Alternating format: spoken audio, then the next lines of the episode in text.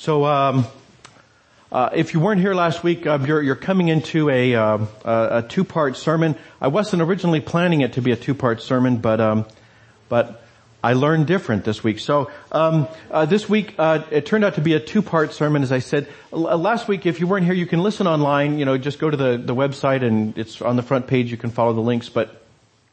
But let me just quickly catch you up. Last week what we did is we looked at a passage where Jesus told his disciples, he told his followers that, that they were salt and light, that they were something that you might not notice it um, if it's gone, how much there is or, or how much, but, but if it uh, appears, if it arrives, then you do notice it. Uh, the salt and light. Jesus said that we're like that. We, his disciples, are like that. And so he said, we are a city on a hill, something that can't be overlooked, something you can't miss.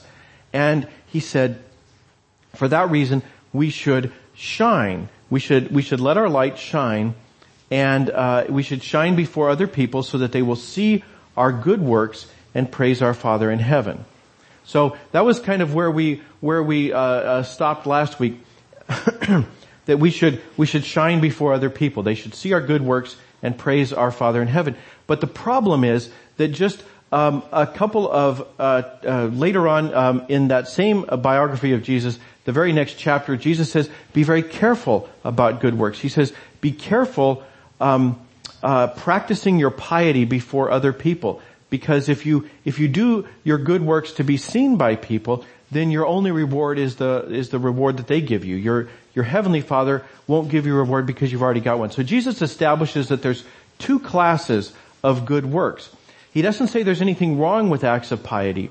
He says they're, they're fine. Uh, acts of piety would be things like um, uh, giving alms to the poor, um, giving generously to people who are in need. Uh, it would be a prayer. It would be fasting, things like that. And Jesus says there's nothing wrong with those. Those are good things to do. But he says be careful. Do those in private.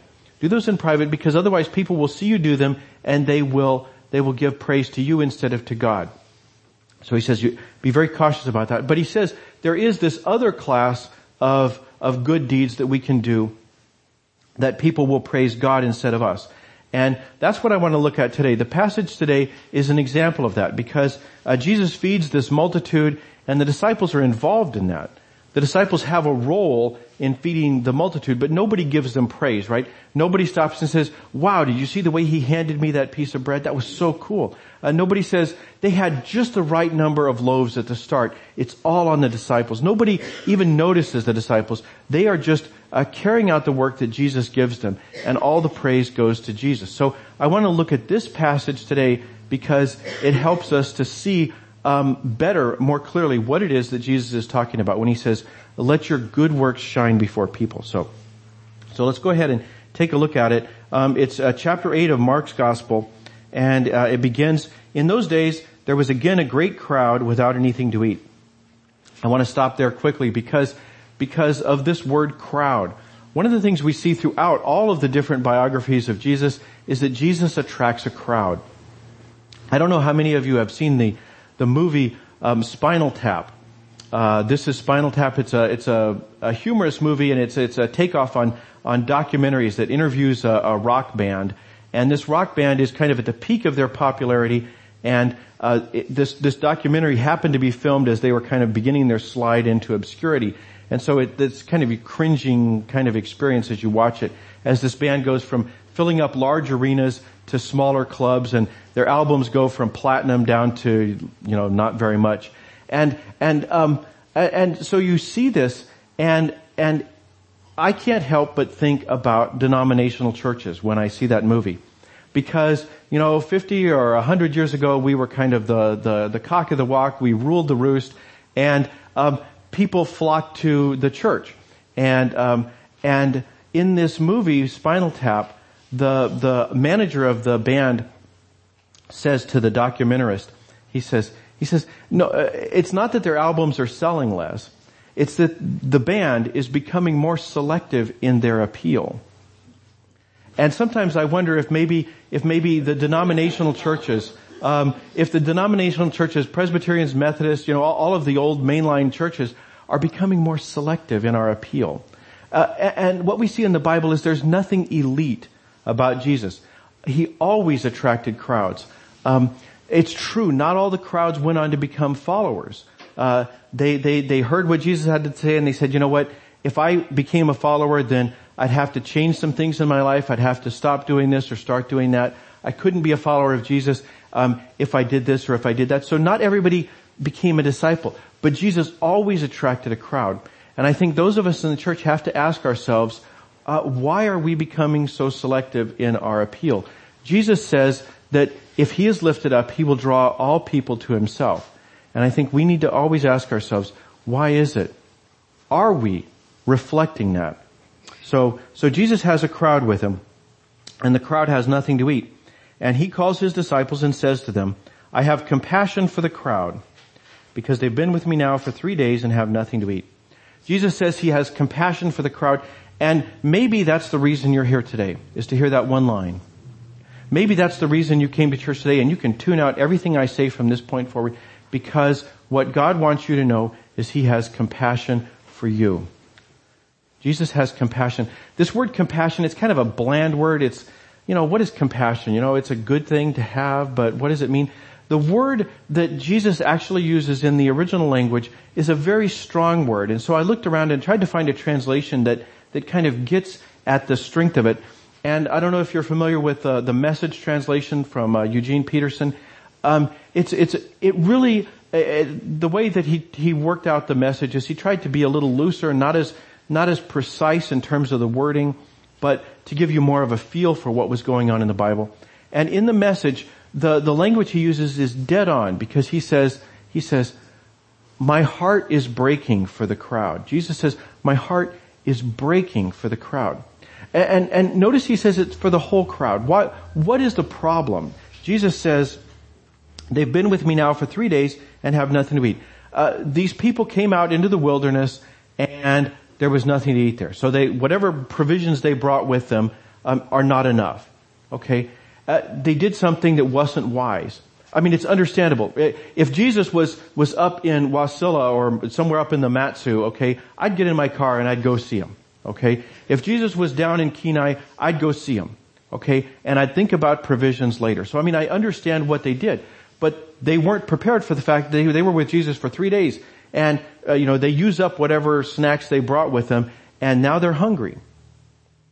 They messed up. Jesus doesn't say, well look, uh, these people here, this one group right here, they had bad luck. Okay, they got robbed on their way out to the wilderness. So they don't have enough provisions. The rest of those people over there, they just messed up. They just didn't plan ahead. Jesus doesn't say that. Jesus doesn't say, my heart's breaking for the people who are hard luck stories, but I could care less about the people who didn't plan ahead. That's not what Jesus says. Jesus says, my heart is breaking for everybody who is suffering.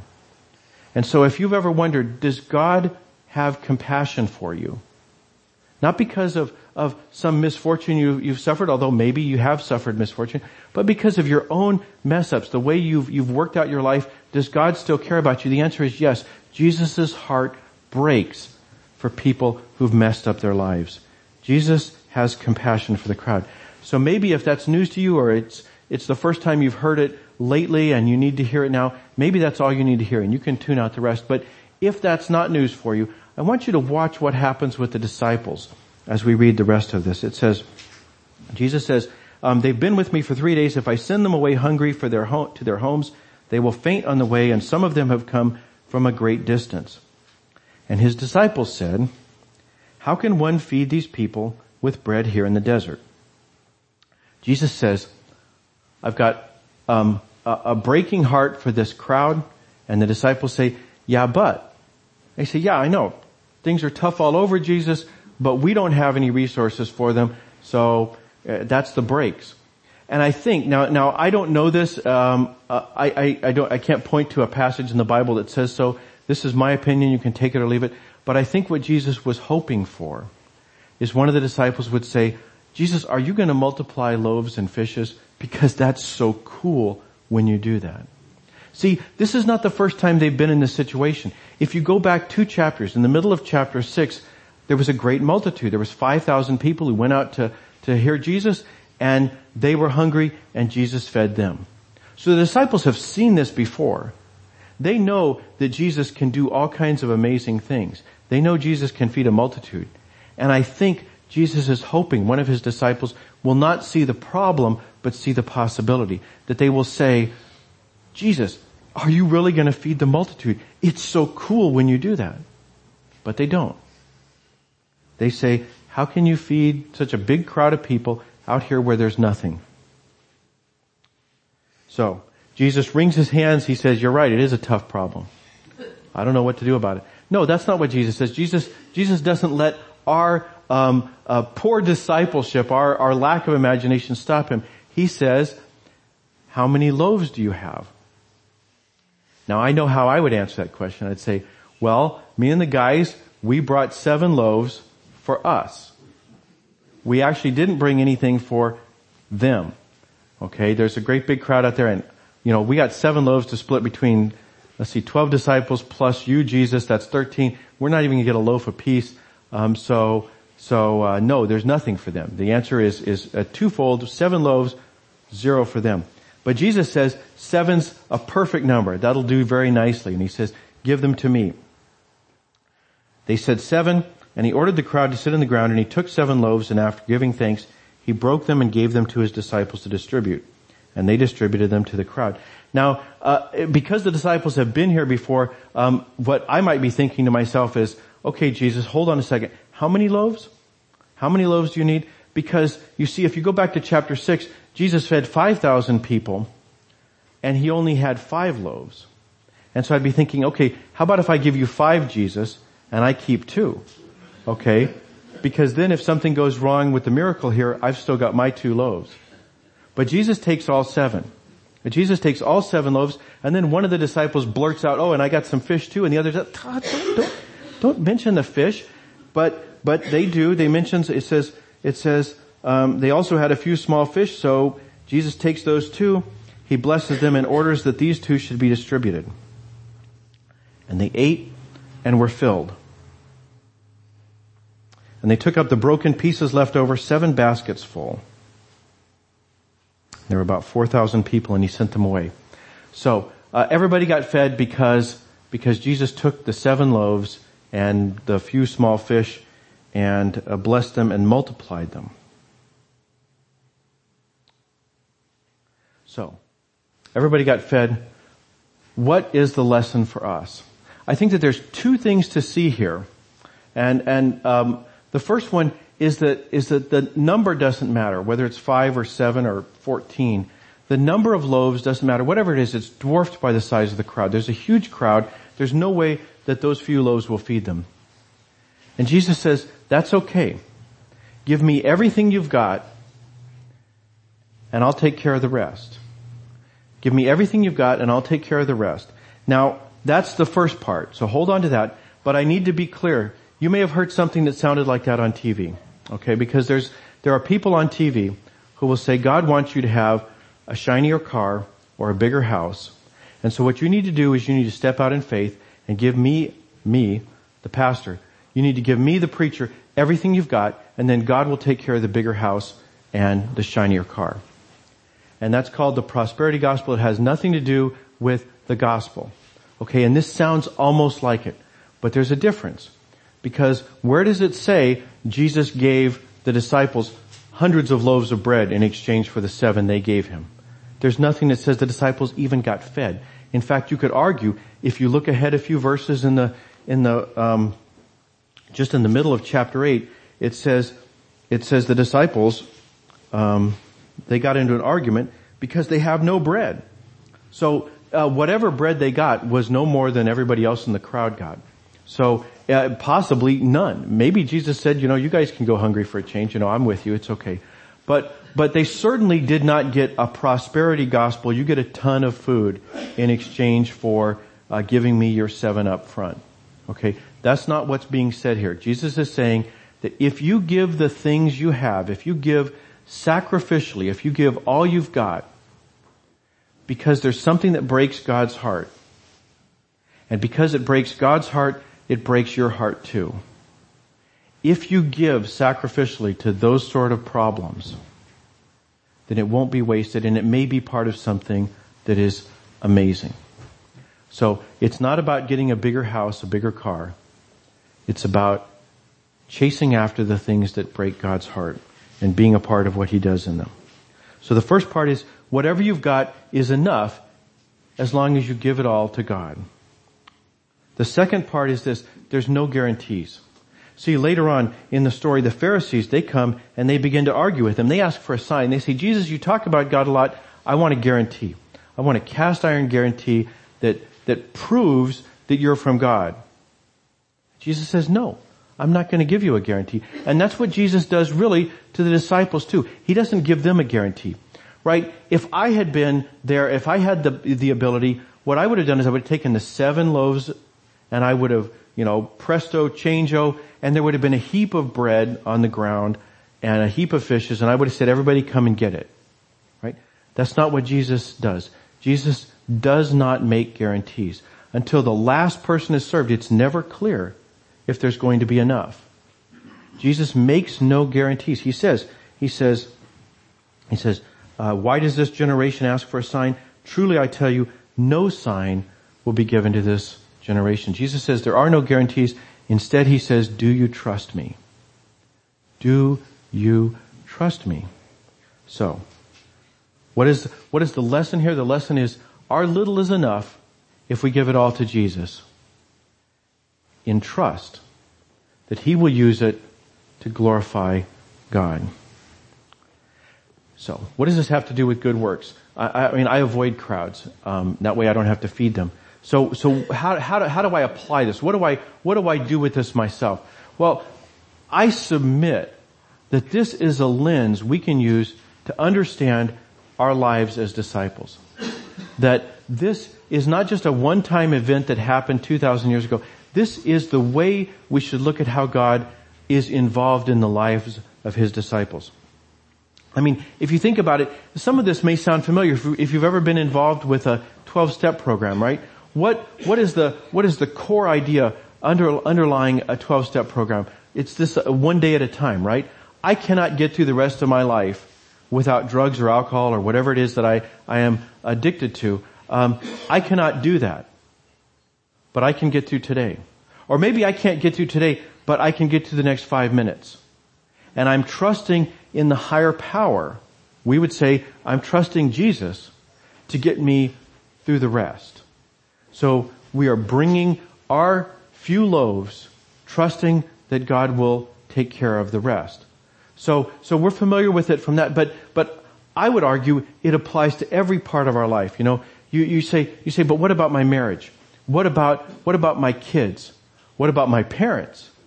What about my job? You know, you know, if you knew what I was going through, if you knew what I was going through, see, I don't know how much further I can go. I don't know how much longer I can take it. If you've ever asked that question, you know, I, the truth is I don't know. I don't know. And, and you don't know. You don't know how much longer you can take it. If you've ever asked that question, say to yourself, yeah, but Jesus does. And if I do what I can, in a situation where Jesus' heart is breaking, then He will take care of the rest. And I can, I can apply myself and I can get through this semester. Okay? I can go back to work tomorrow. I can, I can have another day in this marriage. I can, I can uh, relate to my parents. I can somehow deal with my kids. Whatever it is, whatever it is where you're saying, I don't know how much more I can take. Can you get through the next hour? Can you get through the next day?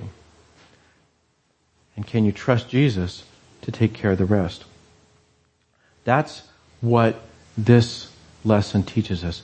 Our little is enough if we trust it to Jesus. So try that out in your life. Whatever circumstances you're facing in your life, try that out.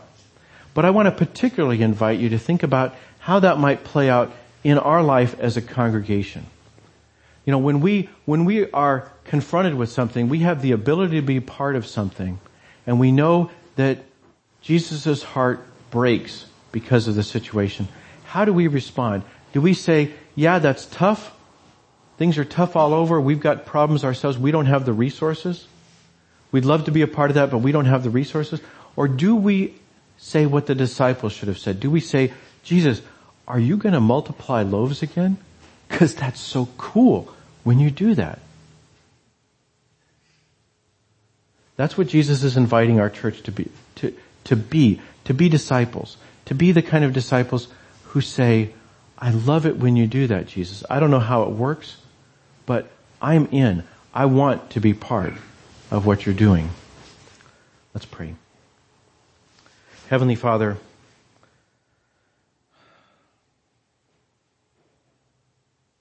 we know that, we know that our salvation is a free gift and it's not conditioned on, on how well we, we behave or whether we are uh, great disciples. But we know that you care not just about whether we get to heaven, but what kind of lives we're going to have in the meantime. So Lord, I pray that you will help us to hold on to this truth, that our little is enough. If we give it to you, if we say, Jesus, Jesus, take this small bit and use it for your glory. Work in us. Take care of the part that we can't do ourselves so that it comes back to you and glorifies your Father in heaven. Lord, help us to hold on to that. Help us to hold on to it in our personal lives, the things that, the things that we are challenged by, the things we don't know how much more we can take. Help us to apply it there. But help us to apply it as a church. Help us to, to run out. Help us to use up our loaves, trusting that you will do something amazing with them. I pray all this in Christ's name. Amen.